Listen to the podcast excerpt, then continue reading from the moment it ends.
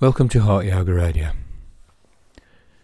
It's the 27th of June 2021.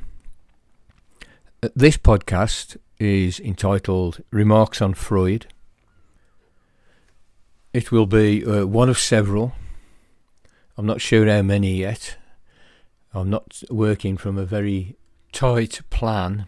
I'm intending to improvise.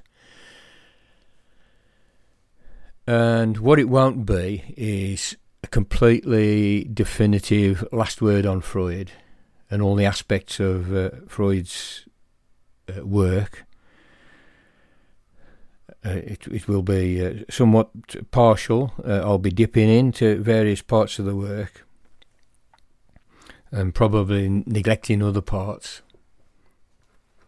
And there's a reason for taking this, this kind of approach. I mean, firstly, there's loads and loads of work out there on Freud by people who devoted themselves entirely to the man's work, to the study of psychoanalysis and, and maybe its offshoots. And you can certainly avail yourselves of that if you uh, feel the inclination. Uh, there's a lot of work uh, from the angle of philosophy. There's uh, quite a few philosophers who engage with Freud's work. Notable in this respect uh, are scattered remarks uh, on psychoanalysis from uh, a sceptical uh, Wittgenstein. And I've mentioned before that Heidegger also uh, uh, had things to say and, and quite strong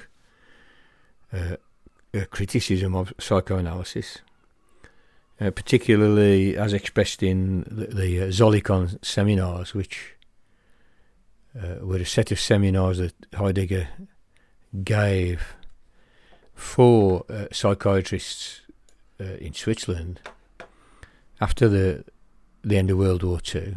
Uh, s- since uh, Heidegger had been a Nazi, he wasn't permitted to to teach in German universities. So he took his pedagogic uh, urges to, to Switzerland to discuss his philosophy with psychiatrists, most of whom had been influenced by psychoanalysis. I mean, this is interesting work, but of course there is a question mark over Heidegger, given the nature of his Nazi commitments during the 30s and in World War II. Also notable is an excellent work called Freud and Philosophy, I think it's called, by uh, Ricoeur, a French philosopher. It's been some time since I uh, read that book, but um, I do recall if you if you are interested in this angle, that it, it's very interesting and, and had lots of uh, fruitful things to say. But also there's the, the work which is internal to the uh, still extant uh, tradition of psychoanalysis, of the, the therapeutic practice which Freud founded. I'm coming more from the angle of uh, the philosophical takes on Freud. And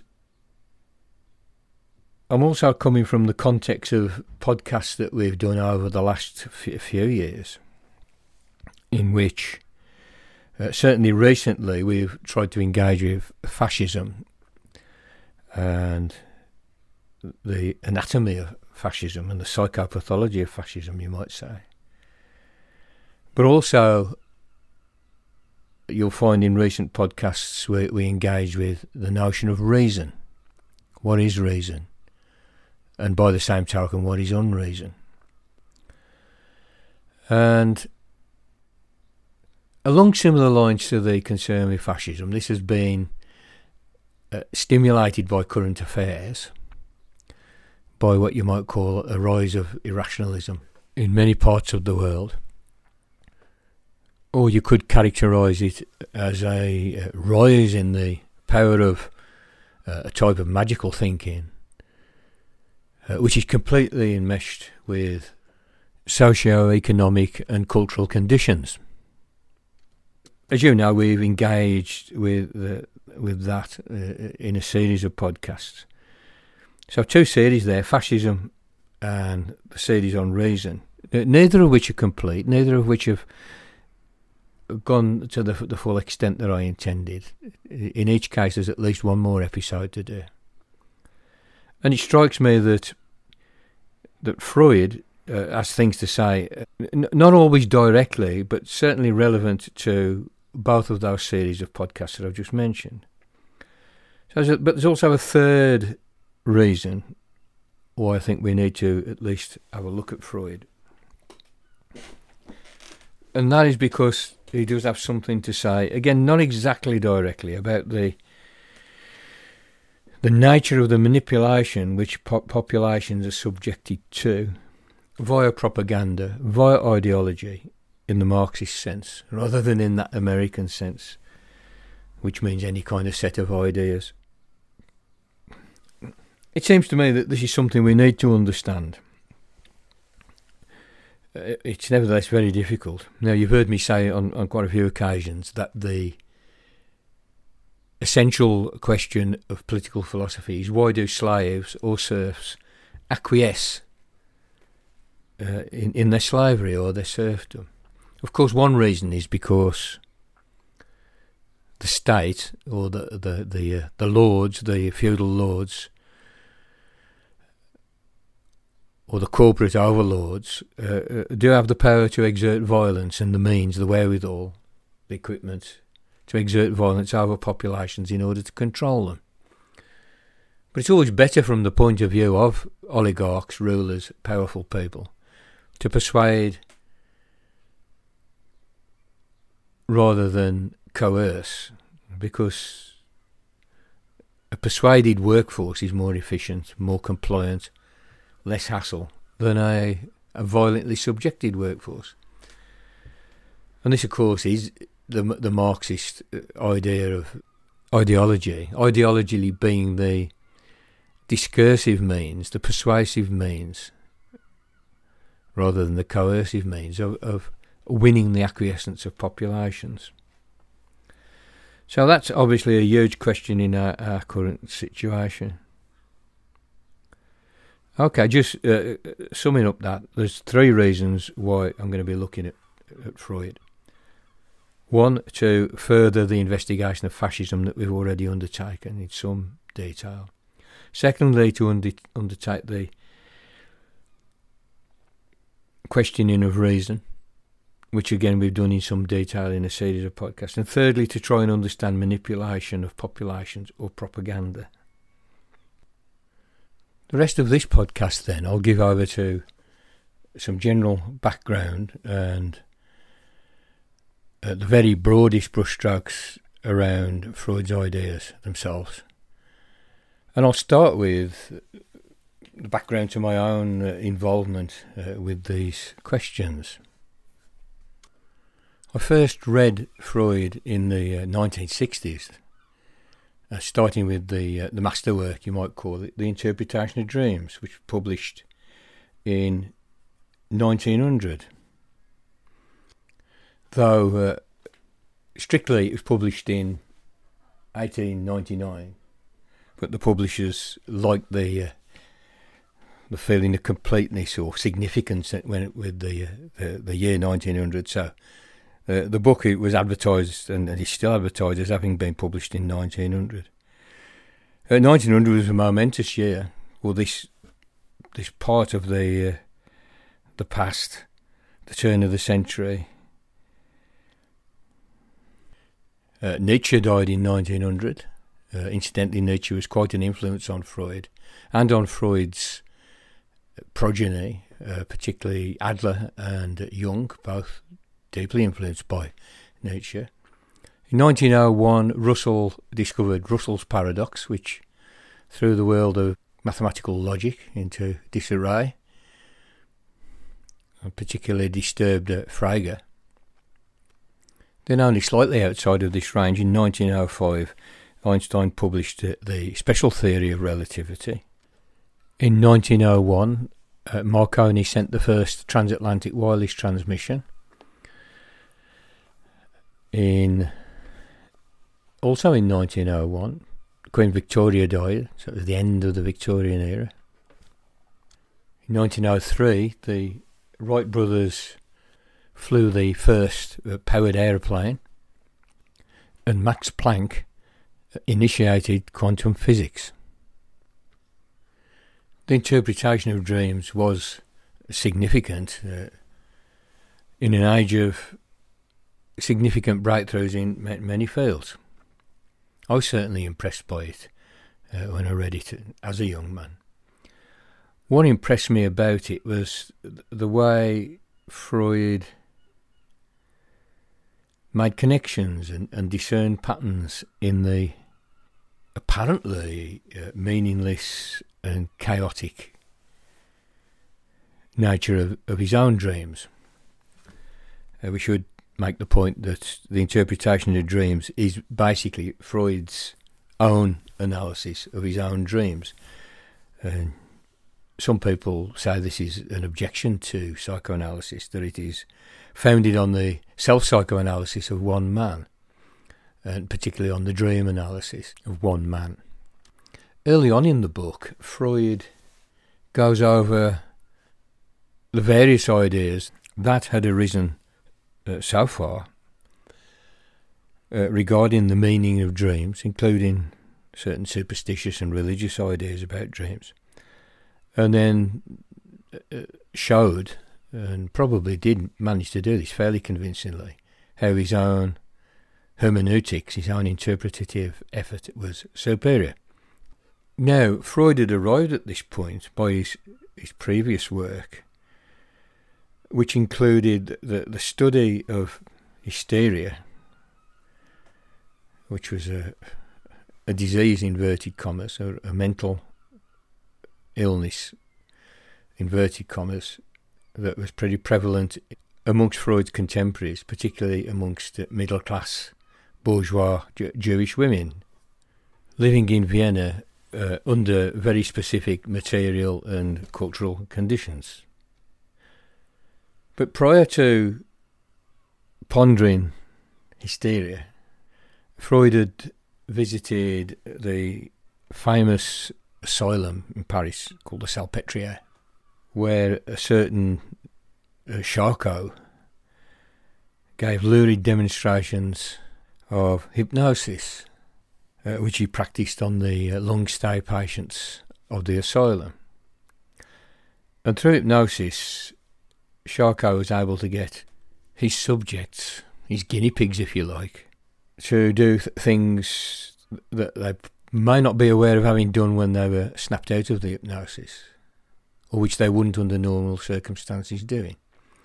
And this raised the spectre of centre of will within the personality or within the psyche that wasn't the centre of will which usually conducts the decisions and of a person's life. And Charcot gave spectacular demonstrations of this fact that at least some people are not mastering their own house, not uh, mastering their own psyche, to quite large audiences of curious people and uh, medics and alienists uh, in a very lurid fashion. And Freud was very impressed by this. Hysteria uh, makes one draw the same conclusions because a, hysteric will very often have a symptom. I don't know, say a tic or a compulsion that they cannot control. Maybe there's muscles ticking in the face. The person, the hysteric, cannot control these. They're directed from somewhere else. There's a, another centre of will operating in the personality. And this is the big insight that, uh, of, that Freud attempted to further elucidate by firstly interpreting dreams in the book The Interpretation of Dreams, and secondly in a slightly later book called The Psychopathology of, of Everyday Life, in which Freud investigates slips of the tongue and slips of the pen, which again show a kind of an intrusion into the activity of a, of a person causing uh, a behaviour that's not actually strictly willed or under the direct control of the the subject. It's a slip of the tongue. You don't mean to say it, but you do say it. So this was again underscoring the point that basically we are not masters in our own house, and this was known, and it was certainly known in the East for a very long time.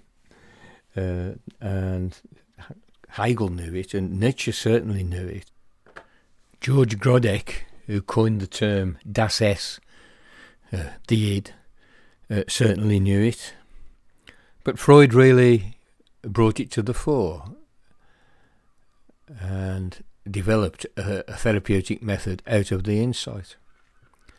Now you might ask, what what is this uh, other will or other wills that are going on within the psyche, or that, that are, that are beyond the ego, as it were? And this is how we get the idea of the unconscious.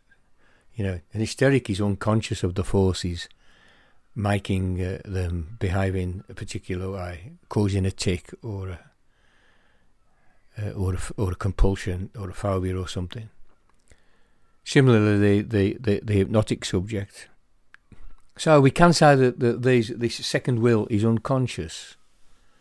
And Freud's endeavour was uh, to make these unconscious centres of will conscious, partly by uncovering their significant history, uh, which he placed in childhood, initially in uh, sexual trauma in childhood.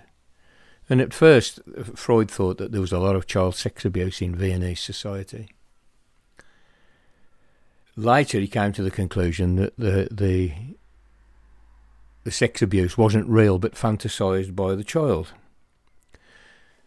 Now, as a little aside, I'll mention a, a book by uh, Richard Webster, which is called Why Freud Was Wrong.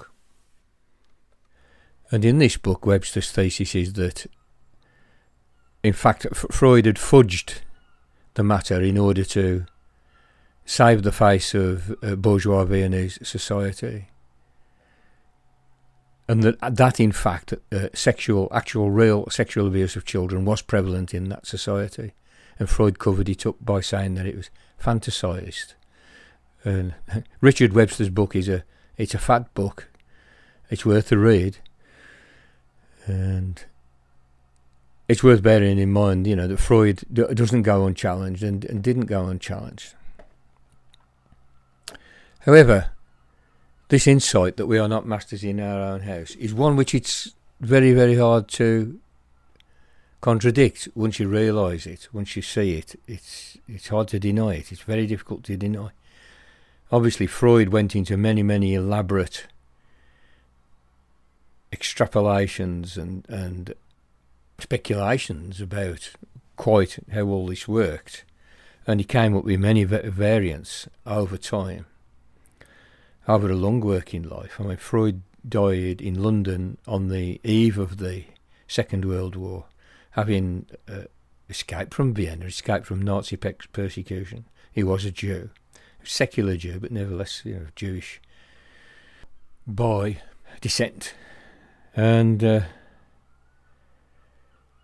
throughout this long life, uh, Freud changed changed his mind or took different approaches, approached the problems that he, he perceived within his experience as an analyst, as a, as a person practicing this therapeutic mo- modality, the core of which was dream interpretation.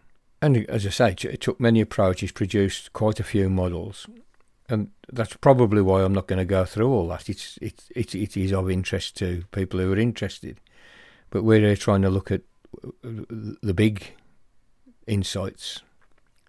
We're looking at the stuff that we can be confident that we can use. We are, in fact, looking for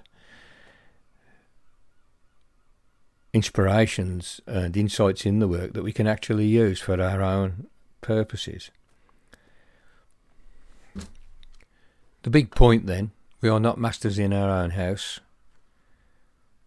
Our psyches can contain other points of will other than our egos. And there are parts of our mental life or of our functioning, our psychic functioning, which are unconscious, in other words, that we don't fully know about. Even though they can be made conscious, and the purpose of dream interpretation is to make them conscious. And the purpose of word association and interpreting uh, slips of the tongue and slips of the pen have got the same purpose for making the unconscious conscious. And I think this is, is a notion that we can we can run with. And it is significant that that suddenly we are not masters in our own house. And in some kind of a sense this undermines the optimism of the, the age of reason. Because the unconscious is, is clearly fairly irrational. If you look at the, the behaviour of uh, of uh, these uh, of the so-called hysterics that Freud Freud was treating, you realise that there is an irrational core causing behaviour, causing thought patterns, which operates quite outside of a very kind of strict and clear sighted empirical outlook and uh, uh, ability to engage in logical inference.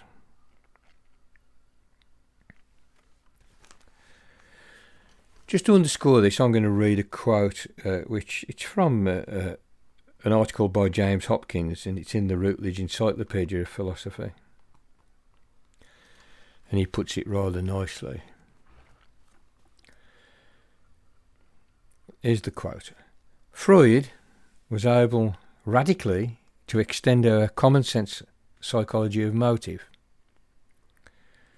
And then a bit further on, he says, the most basic and constant motives which influence our actions are unconscious. That is difficult to acknowledge or avow. And then further on, in this situation, pacification via imagination is common because human desire outruns opportunities for satisfaction. In this last part, Hopkins has tried to summarise uh, in, in a succinct manner Freud's answer to the question well, how does this ha- happen? Why is stuff unconscious? Why, why do we repress memories? Or why do memories get buried?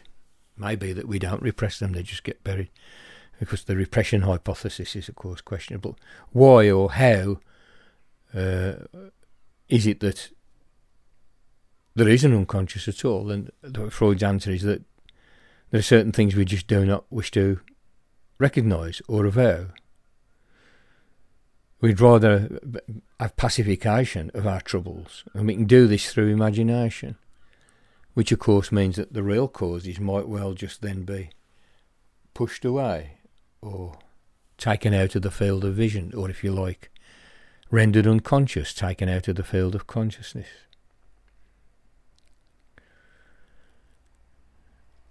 And we know from common sense if, and everyday lived experience that uh, we we may have desires that we don't want to recognise or we prefer not to have, and therefore we, we bury them. So th- this is kind of at the core of the uh, Freudian hypothesis, and I think we can take that fairly seriously. But I do think that at the same time that we have to be a little bit careful about taking it for granted that the, the, the mechanism by which we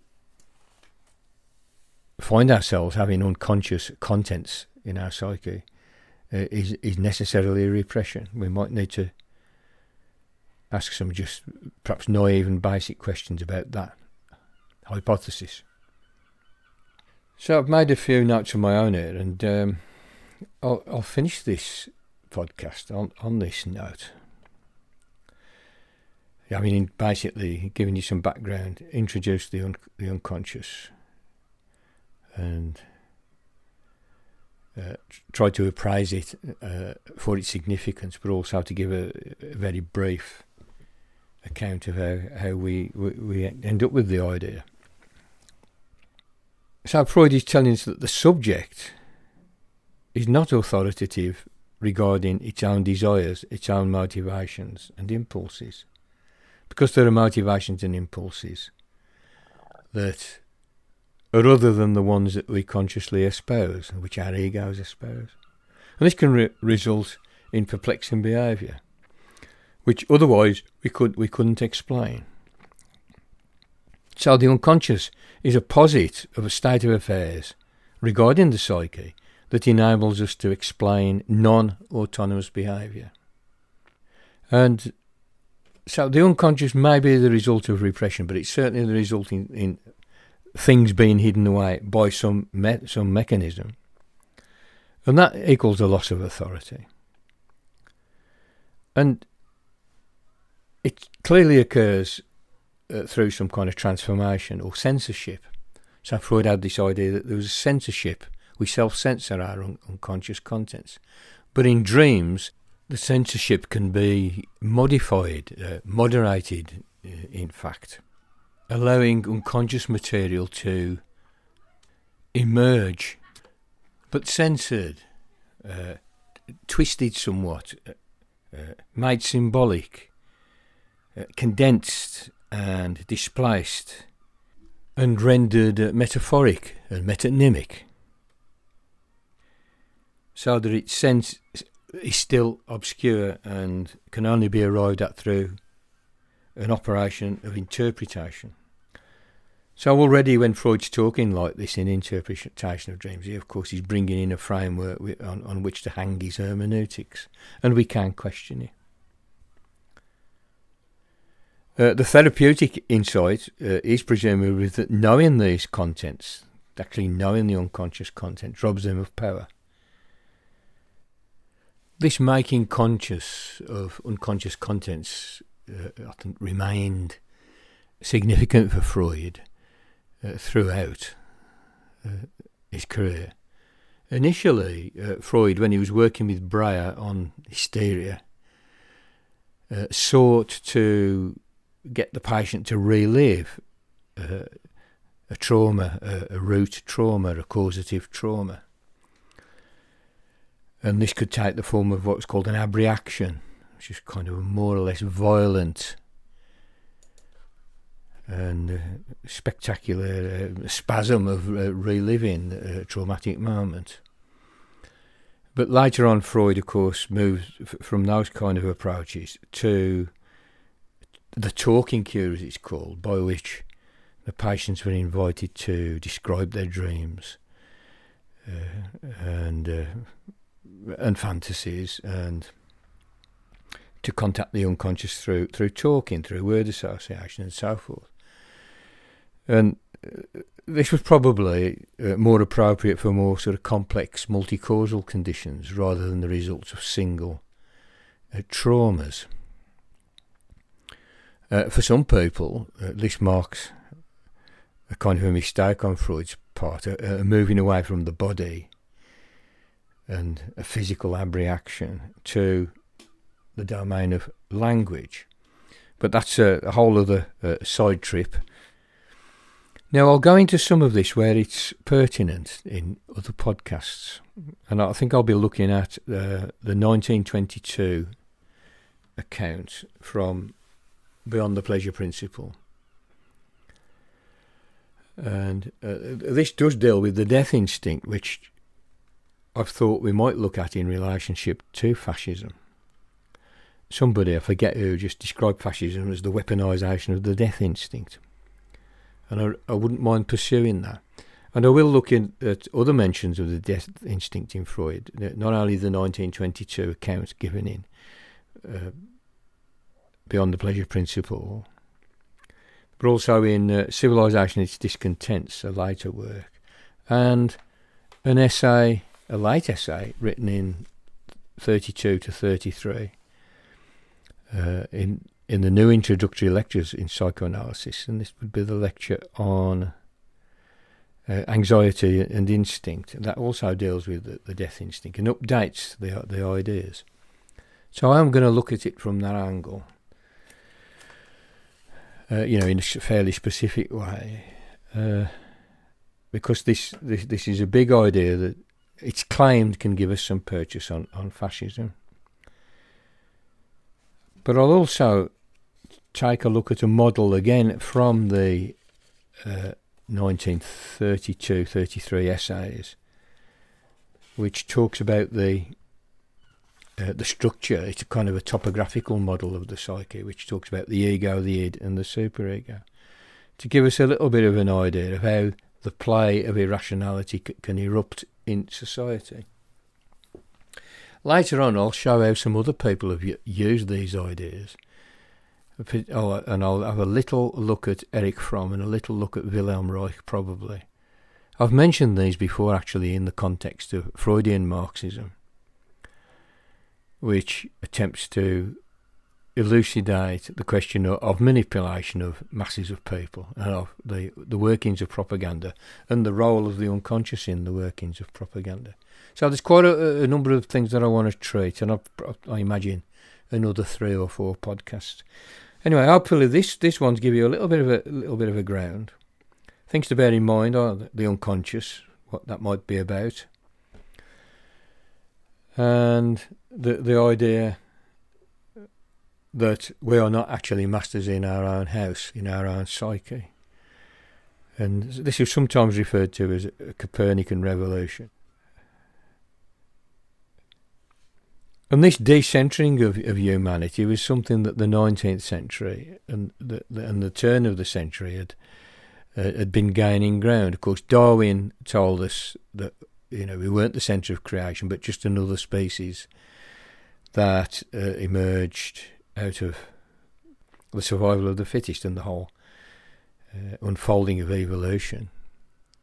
So the, the, the human self image that was given to us in Genesis, in in in the, in the, uh, uh, the Christian and Hebrew Bible, that that that central position as the creature made in God's image was dethroned.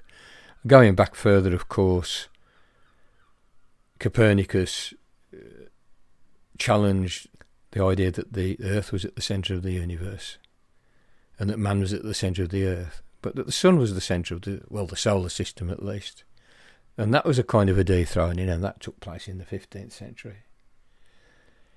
So there was a long dethroning of uh, the human self-image over time, and of course this this this era, which peaked around about 1900, you know, in that in, in that turn of the century period, was really bringing home the decentering of the human self-image. So this is why uh, uh, Freud's important, probably more than the details, some of which discredited, some of which certainly pr- uh, providing us with philosophical difficulties, which incidentally I'll also go into in a, a, a little uh, detail. Uh, I'll, I'll probably do a podcast and treat Wittgenstein and Heidegger in, in the same podcast, or I might do two there. But I'll see when we get there. Okay, so I hope you can uh, you can bear bear with me, but this this is kind of important stuff. Hopefully, then building on on some of this uh, description, returning to the series on fascism, the series on reason, and maybe uh, initiating out of this as well a kind of a series on philosophy of science, which I've done loads of research into over the last couple of years. And this will, in a sense, do a little bit of backfilling to enable all that to proceed. Anyway, I'll speak to you soon. Over and out. And thank you for listening. And take care of yourselves. And make knowledge great again.